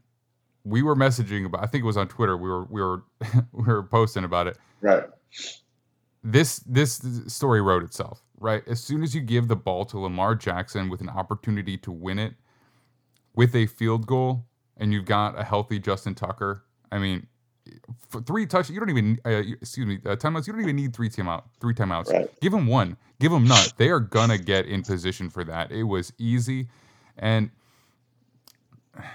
that's the closing of the game. Let's get into the nitty gritty of the rest of it. Um, Joe Burrow, 24 of 35, but only 217 yards. I mean, it's like they want to go downfield. They want to to get that big passing game going, but they just can't do it. They just can't protect well. They came into to this game against a Baltimore Ravens secondary that has been giving up a lot of big plays. And I know that some of those numbers are a little bit skewed because they yeah. have played both the Bills and the Dolphins before Tua got hurt, and they just went wild. I mean, they went off in that game. Um, the the Dolphins receivers did. So some of that has to do with that. I, I, think that they will be a little bit tighter in coverage against some of these other teams that aren't so explosive, but still, they had opportunities, but they just can't protect. Uh, I mean, look, what, what's what's the stat line here? Ja'Marr Chase, seven catches for 50 yards, 7.1 a carry that, or, uh, per per reception for Ja'Marr Chase, that is not explosive. I mean, nope. I want to talk getting, about that too. I mean, Hayden Hurst, great that he's revived his career, six catches for 53 yards and a touchdown. He's being a role player for them. That should not be your leading receiver if you are the nope. Cincinnati Bengals. Uh, Tyler Boyd, Ja'Marr Chase. I mean, heck, Samaje Perine had more explosive plays, I think, as, as a receiver. So uh, you're the offensive guy here what what's happening? What is the issue here? I I, I have uh, my take, but it's it's like I think you so probably a have lot. a better one. Well, I like to hear your take still, but there's a lot, right? One, Zac Taylor's not very good, and I think that it is being exposed time and time and time and time and time again. Number two, Joe Burrow struggles throwing side to side. He, he struggles with with the hash throws, taking the underneath stuff. Uh, he's great at extending plays and making something out of nothing, but the the play designs. Uh, he's much more of a vertical seam thrower, a deep ball thrower. That's where he excels. That's where he um, that's his bread and butter. But without Tee Higgins there to stretch the field, um, to occupy another guy, to create more one on ones. Because if you notice, let's really talk about it. Because I had a lot of people telling me Ja'Marr Chase was a top three receiver in the NFL already, and I'm like, are you guys? Do you guys know what you're looking at? Even his seven catches he had last night on 12 targets, by the way, because unless you know how much they were trying to go to him but he had seven catches for 50 yards. Like three of them were, were or three or four of them were just quick screens or, or just quick slants, getting the ball to him. Because every time they got one on one, every time they got man on him, they went to him. And Marcus Peters was making great plays, making tackles, breaking, getting pass breakups. Um, uh, 22, I forget his name right now, but 22 for the Ravens played a hell of a game. Uh, pass breakups, coverage. They struggle when they don't they don't have somebody that can stretch the field and dump the ball off to Ja'Marr Chase or stretch the field and occupy um, one or two guys or, or, or clear out inside the field and get Ja'Marr Chase one on one with the deep ball. They're freestyle offense essentially. Like that's what they do well. They get the ball to their guys in speed and space. They, they, they threaten you vertically and they beat you throwing the ball down the field. When they don't have those three guys healthy because they all complement each other, it is very, very difficult for them to get anything going. And I think you're seeing it time and time again. Um, and, and, I know a lot of people are unfairly, you know, jumping on Burrow like, what's what's going on? He looks different this year. Of course he does. Like the offensive line still isn't very good. The tape is out. People have already adjusted, and this is what you're going to get more and more and more of. Uh, one thing I will say though is I was impressed with how good the run game looked yesterday. Um, Joe Mixon had 14 carries for 78 yards. Samaje Perine had three carries for 17 yards. I think they should go back to pounding the football more, more first down runs, more second down runs, and then with your Hayden Hurst, with your Ja'Marr Chase, when you get those guys in those short yardage situations where those seven catches for 50 yards, could have been much more impactful if they were if they were third down conversions or fourth down conversions where he's keeping the sticks moving. I think that if you get more aggressive running the ball on first and second down, that's going to open it up for Burrow. Even with you know Tee Higgins out with the with the I think it was hamstring or ankle injury. Oh, it's ankle injury. Uh, with the ankle injury that was hampering him, keeping him out. Uh, you need to do what works. Stop trying to force it. Uh, and even we'll get back to the late game decision making from both teams, but until they uh, make a decision to establish an identity. Um, I think that you're going to see more of these struggles. And I predicted before the season started that the Bengals wouldn't make the playoffs. And it's looking pretty good for me right now. Um, I'm not like just praying on their downfall, but it's just like from what I saw from a football perspective, they aren't very good to me. They got hot at the right time. Their defense created uh, almost two turnovers per game in the in the uh, playoffs, and that's a winning recipe. But if you look at how much points they scored in those games, they weren't scoring a lot of points in those playoff games.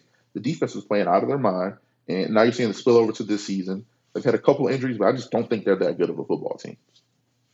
Yeah, I get you. I, I mean, it, it really all rests in, in exactly how hot Joe, Joe, Joe, Joe Burrow can can get. I really do feel that way because the way that he has played at his peak so far in his young career, he can carry a team to a victory in any given week. It's just going to be tough to ask him to do that repeatedly. The offensive line, you know, it's it's such an interesting conversation because we talk about it. Do we want to have stars on the offensive line? Ideally, yeah. Do you do you need to make sure that you don't have any major liabilities? 100%. They thought they did that this year by signing the the probably the worst player on a bunch of different offensive lines in free agency, right? They signed the worst offensive lineman from the Bucks. They signed the worst offensive lineman from the Colts. Or no, actually, Glowinski, he went to the, the Giants. Who who else did they sign? They signed oh They Collins from the Cowboys. Collins from the Cowboys. I don't know. But they're know playing him at worst, tackle but- when he's a he wasn't the worst, but he's the worst when he's playing tackle. Uh, he's a guard, Mhm. and they have him playing left tackle. I don't like it. I think that he should be bumped in playing guard. That's where he's excelled at. That's where he's been dominant in the run game, pulling. That's where he's uh, excelled cleaning up stuff. He's, you know, we call it uh, slabs, right? When, when, when you get a, let's say you get a three man pressure or you get a four man pressure and the guy drops and you are free as a as a guard where you can go clean up stuff. He slabs better than anybody in the in the game, uh, essentially. Like um, that's where he excels. So the fact they have him playing tackle is not um, the best thing for him, even though it might be the best thing situationally uh, for the Bengals. Uh, for him as a player, individually, he is much better at guard. So kind of confusing. Like you said, they they signed like maybe the Ted weakest link on Karras is the other one. Right, Ted Karras, Alex Cappa, or was it, and um, La'el Mhm. Collins. Like And Collins. it, it's it- it's just interesting, right? Because you, like you said, you saw maybe the worst guy on some of the best offensive linemen. Those guys were good because not they're good because they're good players, but they were excelling because they were playing next to even better players, and it makes their job much easier. Mhm. Uh, akin to Ethan Pocic in, as the center at the Browns right now. He's been a journeyman over the course of his year, and I hate that phrase because there's no way you can be a journeyman if somebody's paying you a million dollars to play a sport. They keep signing you for a reason, but he's also bounced around for a reason. So he hasn't been able to stick because he's been struggling, right? Play. Um, I know he's at the Seahawks for a while, but he looks like an All Pro starting for the Browns right now at center because he's playing next to two All Pros. He's playing next Yeah. to Wyatt Teller. He's playing next to Joel Bitonio. When those guys are next to you, it elevates your level. It makes things easier for you to run around and, and, and you know B block guys and get up to the second level. So when you play next to uh, better guys, it makes you look better. But um, I don't think the Bengals' offensive line is the issue, though. Like I just said, they, they're very good at run blocking so far. Um, they've struggled a little bit, but I don't think they've tried to establish it enough. Um, we saw last night they ran the ball 21 times for 100 yards. That's five yards per carry. In the NFL, you can't for much more than five yards per carry, especially against a front like the Ravens. Um, P. Ryan and Mixon were very good running the ball. I think everybody just drank the Burrow and the Chase Kool Aid way too soon. Um, they made so you got to go back and watch how they did it. There were so many explosive plays. It was so many. Um, I'm throwing a, a- five yard slant, and Ja'Marr Chase is a freak athlete that takes it 70 yards. Or I'm just throwing up a one on one and making. I'm throwing up a one on one to Tee Higgins and Ja'Marr Chase, and they're such freak gifted athletes that they're going to make plays for me. That's what they were relying upon last year. It wasn't an efficient thing to ball down the off uh, down the field offense. I know Joe, Joe Burrow led the um, league in completion percentage last year, but that's because he's throwing the ball five yards or he's bombing it up to Tee Higgins and, and, and Ja'Marr Chase, and they're making plays for him. But I don't think that that was sustainable. And listen, this might be my favorite thing that I've been right about so far because everybody's like, they're going to be right back. They're going to be right back. Joe Burrow's this, Joe Burrow's that. And he's very good. Don't get me wrong. But it was not sustainable. And I think you're seeing it's not sustainable so far.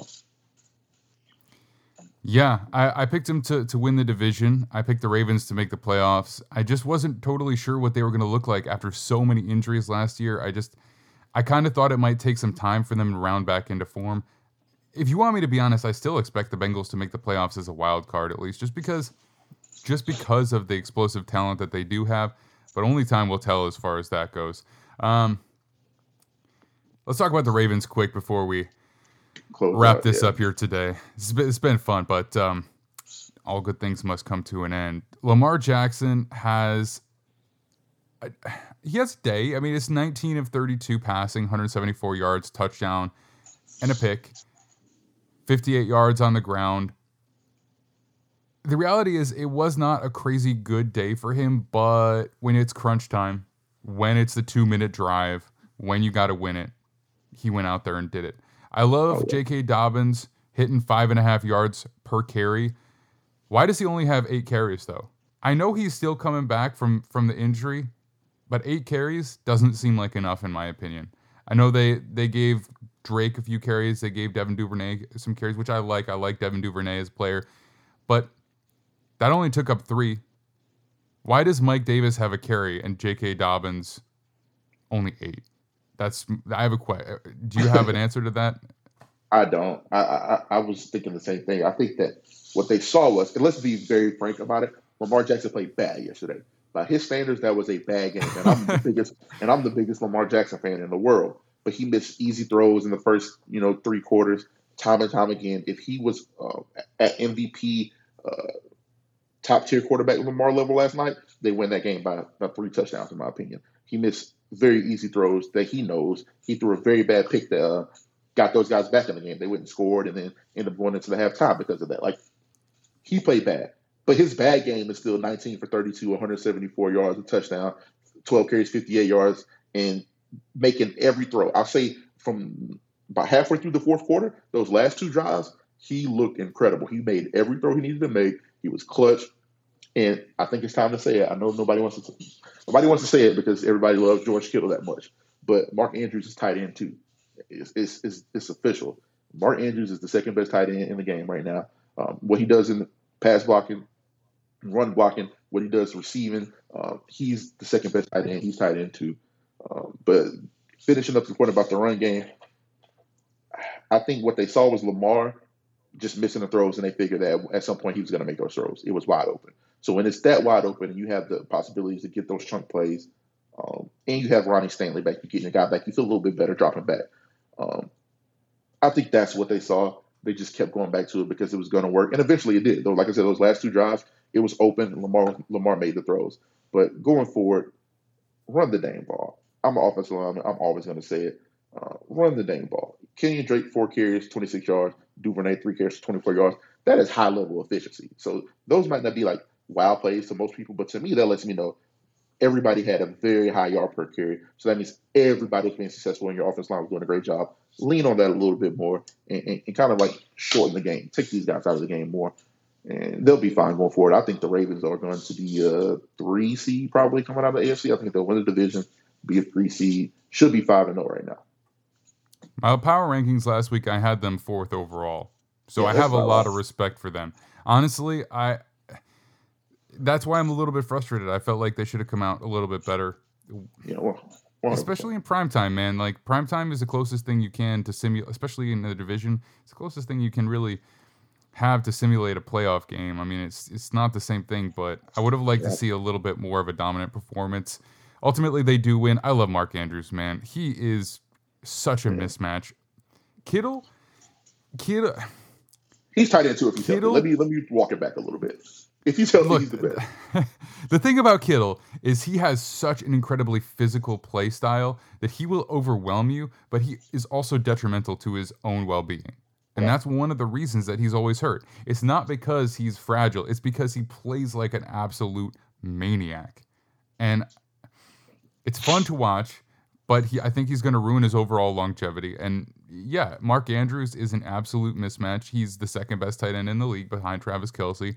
I agree with you. He's his change of direction is is incredible. I I love watching him wrap around a linebacker, like run it over the across the middle of the field. He's like, you know, he hits his break, he wraps around. He doesn't even take the inside leverage, takes the outside, wraps. It, he's he's just a mismatch for for pretty much anybody that wants to try and cover him, and he is their wide receiver one, however Oh, you yeah. want to spin it. No question. So, all right, that's it. I think I have.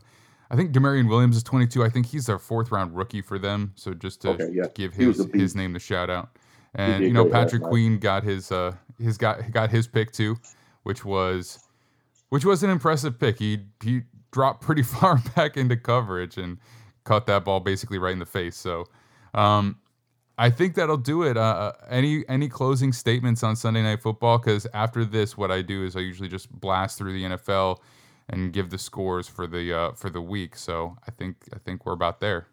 Last thing, and we'll, we'll be done. If I have Lamar Jackson, that offensive line, J.K. Dobbins, and Mark Andrews, there's no way I'm not going forward on fourth and down, or fourth and one going in on like the three yard Yes. line. Listen, Yeah. I, I get. I'm tired of hearing about analytics. I don't care. Like, I'm trusting Lamar Jackson. I'm trusting Mark Andrews. I'm trusting J.K. Dobbins and that offensive line. Um, it worked out for them. And, and I know a lot of people like just take the points. And 90 percent of the time, I'm gonna take the points guy. But the fact that I do have those guys at my disposal, I'm doing it. And I know a lot of people said he went forward on fourth last week, um, and they didn't get it. But that was a different situation. They were ahead in that game. Um, you know, they they needed that to you know try to give them a little bit of cushion. Um, with the They Bills, were also but facing a, a different offense. Like I, 100%. it was totally different situation, and I supported it then. But I Right. also would have liked to have done it last night as well. I Right. agree with you. And the thing is, you don't have to score. In that situation, they had to score.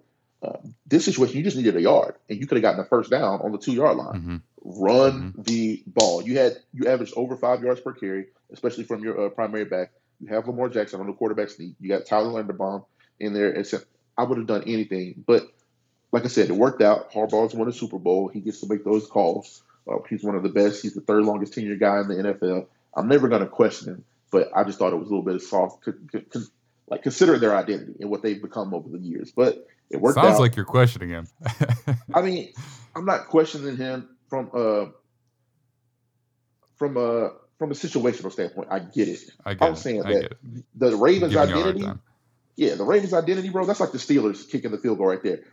It's the AFC North. Take it down the throat, man. But hell of a Mhm. week. I'm excited.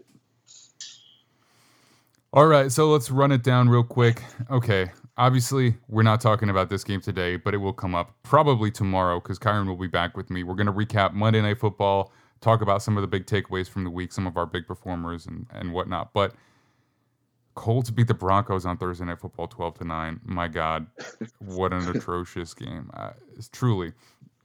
Just talked about the Giants Packers. Giants win 27-22. The Patriots shut out the Lions 29 to 0. So that game we didn't talk about it today, but Right. that's We'll also a conversation we'll have to have. Chargers beat the Browns 30-28. Texans beat the Jaguars 13 to 6. Some exposure there a little bit. Uh, Buccaneers beat the Falcons 21 to 15. The game wasn't really as close as that score would indicate. Bills blow out the Steelers 38 to 3. I was happy taking the Bills minus 14 in that game. I was jo- joyous about it and obviously not even close to large enough of a spread. Jets beat the Dolphins 40 to 17. Vikings beat the Bears 29 to 22. I want to get your take on Justin Fields tomorrow. That can be a brief conversation we have. Titans Cool. over the Commanders 21 to 17. Saints 39 to 32 over the Seahawks. 49ers beat up on the Panthers 37 to 15. Matt Rhule loses his job today, as we have just discovered. The Arizona Cardinals lose 17 to 20 to the Eagles. Cowboys 22 10 over the Rams. And then, of course, Sunday Night Football, Ravens 19 to 17 over the Bengals. That will lead us into the Raiders versus Chiefs on Monday Night Football. I have a conversation with Mario Tovar from RaiderRamble.com coming right up here. Although that we didn't do in video yet because that was recorded last week. But that will be part of this episode. And that's going to do it. Kyron, let everybody know where they can find you and your work. And of course, we will be back tomorrow morning to recap everything we just talked about. Um, first of all, go follow all the Gridiron Heroics uh, handles on social media. We're Gridiron Heroics on Instagram, TikTok, um, Twitter, and then also follow us on YouTube where we'll be putting all this stuff up. Uh, we're, we're close to 100, well, a thousand subscribers, I believe. So let's get us to 1K pretty soon, and uh, smash that like and subscribe, and then you can follow me at Kyron Samuels, K Y R O N S A N U E L S on all socials. So uh, thank you for having me again, man. I'm excited to talk about uh, Monday Night Football tomorrow, so it'll be exciting. Yeah, man. I'm excited for some consistency to talk about all these games because we get we'll get our takes on every single team over the course of the season pretty Right. pretty well. So, all right. So hang tight for Mario Tovar and I to talk about some Las Vegas Raiders versus Kansas City Chiefs football. That's coming right up. And Kyron, we will see you tomorrow.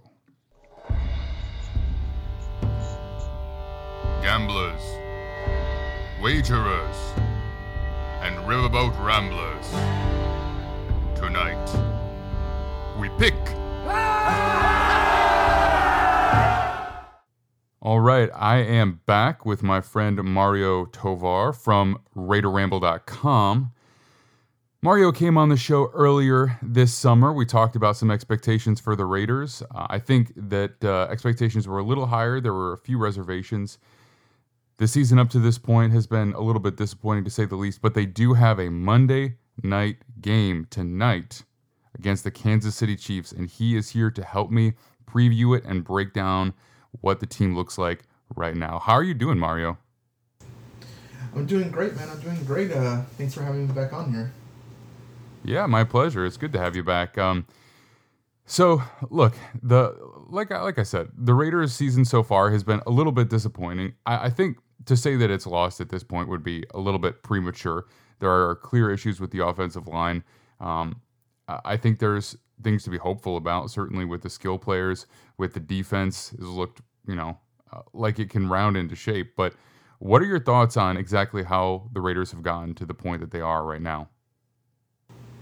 I think what happened was early on, uh, something that a lot of fans probably weren't expecting was the issues with the offensive line. Like we all knew the O line was going to be one of the the weaknesses, but not to the point that it was when the season started. Um, a lot of fans were caught off guard by uh, the way McDaniels, Josh McDaniels, uh, Raiders head coach, handles the O line. A lot of rotation, a lot of moving around pieces until he finds the right uh, combination. But you know, un- unbeknownst to a lot of these fans was that he always did that in New England too. Now, mind you, the quality of players that he had at that time was you know vastly superior, at least at first. Sure. Um, I think I think something that has they definitely deserve credit for is that he's the right guys are starting to gel now. You know, we saw that against the Broncos, especially in terms of the running game. I think that was what fans were like really waiting for because, you know, before the season started, a lot of people were saying, well, is Josh Jacobs even going to be on the team anymore? Is he going to be moved or things like that? And McDaniels was quick to squash that during uh, preseason. He's like, no, he's like, why would I trade away, you know, one of my best offensive players? And Mhm. you know, you know, it, it took four weeks, but they finally figured it out as far as the run game. You know, and it's it's better late than ever, I guess. You know, I, I know a lot of fans weren't expecting a one and three start, but when you look at the division as a whole, you got the Chiefs at the top, obviously, like me and you had agreed on previously when I was on Mhm. here. But what we didn't expect was how the Broncos have shaped up. So I think because of what's happened with the Broncos and the injuries that have just decimated the Chargers, uh, the Raiders are still in it, man, despite Yeah. being one and three. So yeah, you're you're you're absolutely right to call this a throwaway season or it's been disappointed. No, not quite yet. Let's see what happens over the next uh, couple of weeks. Yeah, I mean, I I will be perfectly honest with you. My reservations about the Broncos were pretty strong. I I I I didn't really drive it home because it was so hard against the grain, but I did not pick them to go to the playoffs, and pretty much everybody did. I didn't think that that was going to happen. Now, I'm not going to sit here and pretend that I expected them to look as disastrous as they have so far, but I did think that that the ramp up period would be a bit tougher, a bit uh, a bit bumpier than a lot of people did. And at this point, it looks like there may not even be a, ramp up period for them. So Yeah, no, for sure. And I, and and there was a couple guys uh, that covered the Chargers that. Uh, this was way back in March, uh, during you know height of the offseason when they were saying that they were saying that the Chargers acquiring Khalil Mack in the long run was going to end up being having a larger impact than Russell Wilson going to the Broncos, and obviously. Those guys got buried on Twitter, but Yeah. you know they recently Yeah. pulled their receipts, and it just comes to show you that crowning a team in the offseason is never a smart thing. You know, the Broncos were clearly the media darlings. Like everybody was just running with it. And it's like, did people forget that this is the Chiefs division? First of all, you know what I mean? And that was, and look at, uh, so far, I think everybody's being proven right. This is still the Chiefs division far and away, you know? hmm yeah, I mean, my so so far at least at this point, it's probably a little bit unwise to start waving my receipts four games into the season or five games into the season. But so far, I've been I've been pretty on point with my playoff predictions. I mean, you know, I, I picked the Chiefs to win the AFC uh, West, uh, which it looks like they're on their way to. I picked the Chargers to to be a wild card team. Um, and I didn't pick the Broncos or Raiders to to make the playoffs, but I did consider the Raiders to be the third best team in the division, and I just thought that there was a very good chance that that they would have to fight through a very challenging division, and that might keep their record just a little bit too low to squeak into the playoffs. But it's still early. It's it's definitely not not um not there yet. And look, you know, uh, it, they do have to make some changes. There there do have to be some there there are some things that have to be improved if they are going to make that turnaround. And the offensive line is definitely the first one. Had we talked when when they had already had they already released Alex Leatherwood when we talked? I think that I think that we talked after that officially happened. Uh, no, I think it was before because we were talking about like certain weaknesses on the roster and like the biggest concerns, and obviously O line was like the tops of the Raiders uh, list. But Right. if I remember correctly, no, he hadn't been released yet. But it, I mean, obviously now, what is this now? A couple months later, uh, didn't really seem to make that much of a difference. You know, Leatherwood hasn't Yeah. exactly killed it in Chicago, so. You Yeah. know, I mean, we don't know what would have happened if he would have stayed on the Raiders. That's not to, you know, but clearly uh, Ziegler and McDaniels had seen enough, you know. Yeah. Yeah. I think sometimes if you just don't see it in a player, you just move on from him and, and just let the locker room know that, like, you know, we're, if, if you're not putting in the effort, we're not going to keep you. I think there's something to be said for that. Mm-hmm. All right. So let's talk about this game upcoming. It's a big one, it's a divisional game, it's in prime time. The Raiders have historically given Patrick Mahomes and the Chiefs a fair amount of trouble. I mean, they probably, I don't remember the stat off the top of my head. You probably do. But if I recall, they have a better record against the Chiefs, at least by, by percentage of wins, than pretty much anybody else since Patrick Mahomes has gotten on board. But uh, if they are going to be competitive in that game, it's going to take a pretty monumental defensive effort. Yeah, well, in the Patrick Mahomes slash Derek Carr era, uh, the Chiefs have actually beaten them. I believe they're seven and one last time I checked. So they've pretty much have owned the Raiders uh, Okay. as long as Carr has been Carr has been there. So it's actually quite the opposite, you know. Right. Uh, Carr had that one upset against That's the the, that's what I'm thinking about. Yeah. Yeah, and especially at, at Arrowhead, like he's That's right. Unfortunately, his his legacy so far has been tied to his unsuccessful run. You know, at Arrowhead, Uh, it's unfortunate because it seems to eclipse a lot of his other accomplishments. But you know, you're often judged. You know, when you play for the Raiders, how you fare against the rivals, especially the Chiefs. You know, so Right. every single year it's the same. Regurgitate, uh, how do you say it? Uh, regurgitated Regurgitated. story yeah, about Carr not being able to win Arrowhead, and once again, that's the same thing here. I think the difference maybe this uh, with this particular matchup on Monday is the clash of the running game, and by the clash I mean Josh Jacobs against the run defense. We've seen you know Josh Jacobs really come alive, and he's playing like his rookie self. So you know after an offseason where people really were saying were doubting whether he'd even be with the team anymore he's proven them wrong. You know, he's playing like a guy that wants a new deal. Let's keep it. That that's what he's playing like. You know, he wants a new deal, and but at the same time, the Chiefs' run defense is probably one of the best in the league right now, if not the best in the league. You know, categorically and statistically speaking, they're in the top five for most of the key categories. You know, they're giving up less than four yards uh, per carry. You know, they're not giving up much in, as far as yardage. So this is really going to be one of the, the classic like immovable object, you know, type of clashes.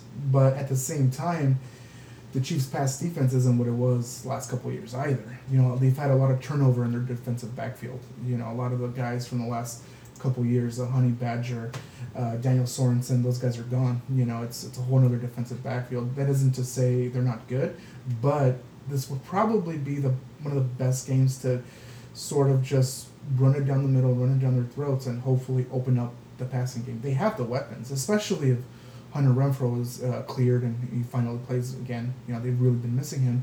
But you're talking about four solid options with Davante, Renfrow, Waller, and now Mack Hollins. So this you know it could go either way, obviously, but I just feel like it's there. The, the potential there for the Raiders to pull this off is there. However uh, small it might be, however minuscule it might be.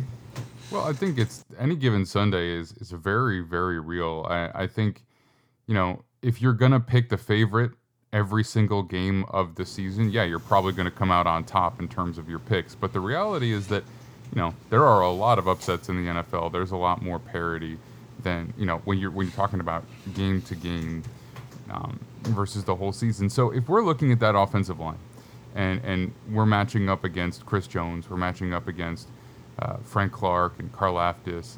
Uh, Who who is the weakness? Would you say? Like what what is it on the Raiders' offensive line that you would be most concerned about? I think if the, uh, if Andre jo- Andre James, I'm sorry, wouldn't be back, then I would be very concerned because then you would have had Dylan Parham, a rookie, handling the center. You know, and he did he tried his best, but at the same time it was obvious the inexperience and you know he's still very much uh, developing. But we saw what happened last week when Andre James took back the center position and how it affected the rest of the interior. I mean, if there's one weakness, you most fans would probably tell you it's John Simpson. You know, considering his struggles. But overall, the interior with James back there in there, I think they have a shot. You know, is this to say that Jacobs is going to run for 200 yards? Uh, doubtful. that's probably not going to happen. But I think with him back, I think that's the matchup to look for. How he handles the uh, center position against the guys that you just mentioned. I mean, these are uh, some of the best in the league as far as the interior uh, pass rush and the run defense. So it's definitely something that uh, it's probably going to be one of the key defining matchups in this game is Andre James against the interior. So how about the rest of the skill players? Right, we know what Darren Waller can be. We know what Hunter Renfrow has done, and we've also seen that Carr has made a, a concerted effort to get the ball to Davante Adams. Do you think that's been to the detriment of the other skill players? Do you think that uh, that it's just taken them a little bit, a little while to get in sync with everybody, and and you know divvy up the the attempts evenly. How do you feel about what the skill group looks like right now as far as pass catchers? Well, I mean, as pass catchers, it's probably one of the best. I mean, like I said, they have four reliable options for Carr now. It's probably one of the most stacked, uh, as far as weaponry, it's probably one of the most stacked groups he's had probably in his entire career. Dare I say, even better than the uh, the 2016 unit, you know, that got them into the playoffs. But I think as far as Davante, yeah, early on, it's okay week one, he Carr got grilled for targeting Davante too much. And then the following week, it was like a complete 180. And people were like, Mm-hmm. okay, so what's going on? It could have been a balance of, uh, you know, trying to balance things out. But one of the arguments that's being made, it's like, well, if you get, if you go out of your way to give up a first and second round pick for a wide receiver, you got to force the ball to him. You got to, like, even if he's double covered, man, you gotta you gotta force the ball to him if that's the case. So it's almost like uh, fans were confused. So it's like, okay, so is he moving away from him? Is he purposely not looking his way? There was a whole thing with uh, uh, his name Orlovsky when he was basically calling Carr out, saying that on film he was purposely ignoring him. I don't think it was that to that extreme, but obviously there's it's just been a transition with under McDaniels clearly, but um, like I said, I think we all knew before the season started that it was going to come down to establishing the run and early on it was kind of like uh, a tale of two halves. You would have McDaniels and Jacobs. He would you know he would commit to the run in one half, and then the other he would completely abandon it, much to the detriment of the rest of the offense. So it's like okay, so you know what are you doing? There was just a lot of question marks. You know, it's like a lot of fans were just like, what the heck is going on? You know, so what is this going to be? A run first offense? Is this going to be, you know, revolved around uh, Waller and Adams, for example, but instead it's like what we got with uh, the Broncos. I think is really the best case scenario for the Raiders' offense. You know, just using Jacobs as the first option and just shoving it down opponents' throats. You know, at least until this, whole thing with Carr is figured out. It just seems like he's still finding his groove. He's still finding his uh, way. Like, you know, you could arg- make the argument that against the Broncos, he played more of a role of a game manager. You know, he didn't turn the ball over. He led the offense. He made the, the throws that needed to be, but by no means was a was it a great statistical showing. You know, but Mhm. there it just goes to show you. I think he's still finding his groove with all this. Now, hopefully, he finds it real soon because he's going to be an Arrowhead on Monday. So. Right. Well, I think it's not that surprising. I mean, you look at quarterbacks around the NFL who have been in new systems with new coordinators or new head coaches. It's it's more often than not, it doesn't go as smoothly as you would think just because they're veterans and established. I mean, I think the whole Brady situation in Tampa is pretty rare, and Rodgers too. And we're talking about two all-time guys, and even Rodgers didn't look, you know, as good in that first year. It took him his second and third year to hit MVP heights, and you know they won a lot of games, but I, I, he didn't look as good in that first year. And I think anytime you have a quarterback and and it's a new pairing with a play caller, it's going to be bumpy. You know, you cannot use those all-time talents as as a benchmark, right? It's it's one of the reasons that I was lower on the Broncos and the Raiders to, to at least start the season. And I think you know it took Carr a little bit, little while with uh, with uh, uh, Gruden, too. Gruden? You know, and, and yeah, I think um, Yeah. you know, obviously as a total team, they ended up having a little bit more success once Gruden was gone. But I think under Gruden with Carr specifically, that relationship did develop and Carr did get better, I, I believe, over the time that he was there. And so I think you do have to have a little patience with it. So I'm going to ask you now. We use PlayAction Pools as our official partner for the pick'em and spreads. I have the Chiefs favored by seven, so Chiefs minus seven at home against the Raiders here. Who are you going to take via the spread specifically? If it came down to that, I would have to take the Chiefs. You know, as far I think what's going to happen is the uh, Raiders might get a couple touchdowns in there, but I think something that you notice with the Chiefs is even if you get like a couple scores on them, eventually it just becomes too much, and they just tend to like run away with with you know with the game. So I think that might end up being the same scenario with the Raiders. I think the Raiders are probably going to punch it in a couple times, but I think this defense is not quite ready yet for Mahomes. Even though again they did a great job last uh, week with the Broncos. Clearly, Russell Wilson and Patrick Mahomes are on two different levels now. like we've seen now where Wilson is at and where Mahomes currently is. Mahomes is arguably probably in the top two for NFL quarterbacks right now, arguably. So yeah, I would probably definitely take the spread. Uh, you know, you're probably going to see something around 28-21 Chiefs if that was the case. You know, something something in that neighborhood, in my opinion. Yeah. Well, I think historically speaking and schematically speaking, the kind of defense that Patrick Graham run, runs has been something that Patrick Mahomes has struggled with a little bit. But the Chiefs went out of their way this offseason to build an offense that, that basically fights that specific defense. They stopped they, they decided that Tyreek Hill wasn't worth it anymore and they started getting a bunch of guys who could catch passes underneath and and they worked on the offensive line in the run game. Although I mean, I guess the offensive line was more last year, but still, they built a team that can combat those two high looks, and I think they're ahead of the curve with that. Um, but you know, that's Andy Reid for you. So, I, I, I wouldn't be surprised just because it's a divisional game if it is closer than than seven. But at the same time, this coaching staff hasn't gone against this Chiefs coaching staff as the Raiders yet.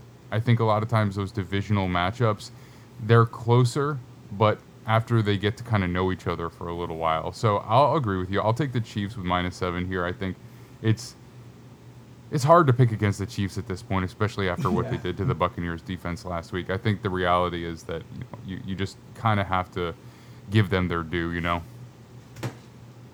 No, yeah, for sure. And I think, like you said, uh, the Raiders' uh, defense as a whole, but more particularly the run defense, is really going to get tested uh, this this Monday. And the coaching staff, yeah, like when you compare the Chiefs' current coaching staff with what the Raiders have, it's really is apples and oranges. It's not really a disrespect to McDaniels, but you're talking about Andy Reid, you know. So it's like it's it's a completely different you know level playing field but you are right it's a divisional game. There's always that extra intensity that extra you know motivation. Carr was talking about it earlier this week that they were asking him about if the younger players especially the offensive line since they're so young if they really understand what all this means. And it's like no it's like it, it is it's a little bit different. Chiefs week is different and it is going to be closer um, but like I said, there's just too many uh, question marks right now. You know, it's like how will the Raiders defense respond? That's going to be one of the things to keep an eye on too. You know, like you said, historically, yes, Graham's defense does well, but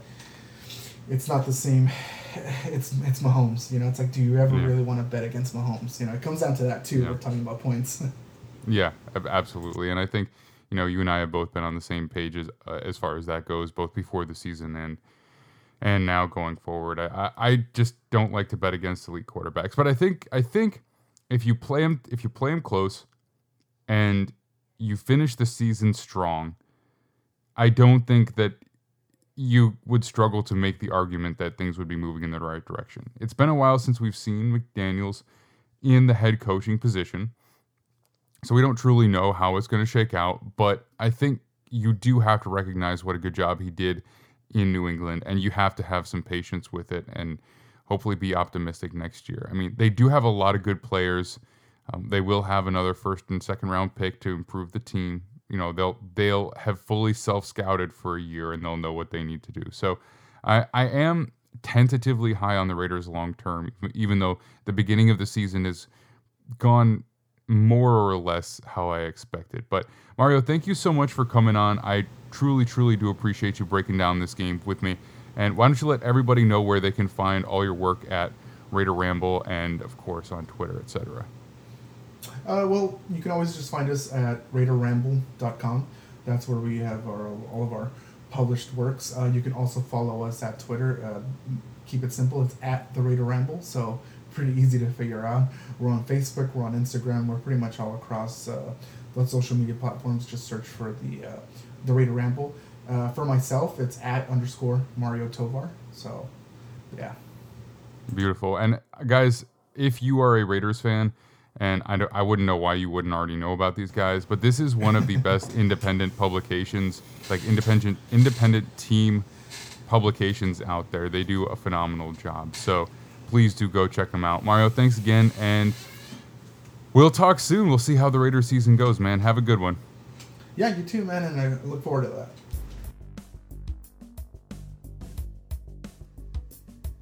Thank you so much for listening to our Week 5 recap. Remember, I'm Max Dean. You can find me on Twitter at the Max Dean, and the Gridiron Heroics Football Show is available anywhere podcasts can be found and now on YouTube. So, we will be back tomorrow, Kyron and I, to recap Monday Night Football. We are also going to go over his performers of the week and my power rankings. So, please, wherever you watch or listen, like, subscribe, follow, rate, review, anything you can that helps us. We greatly appreciate. And we will see you all very soon.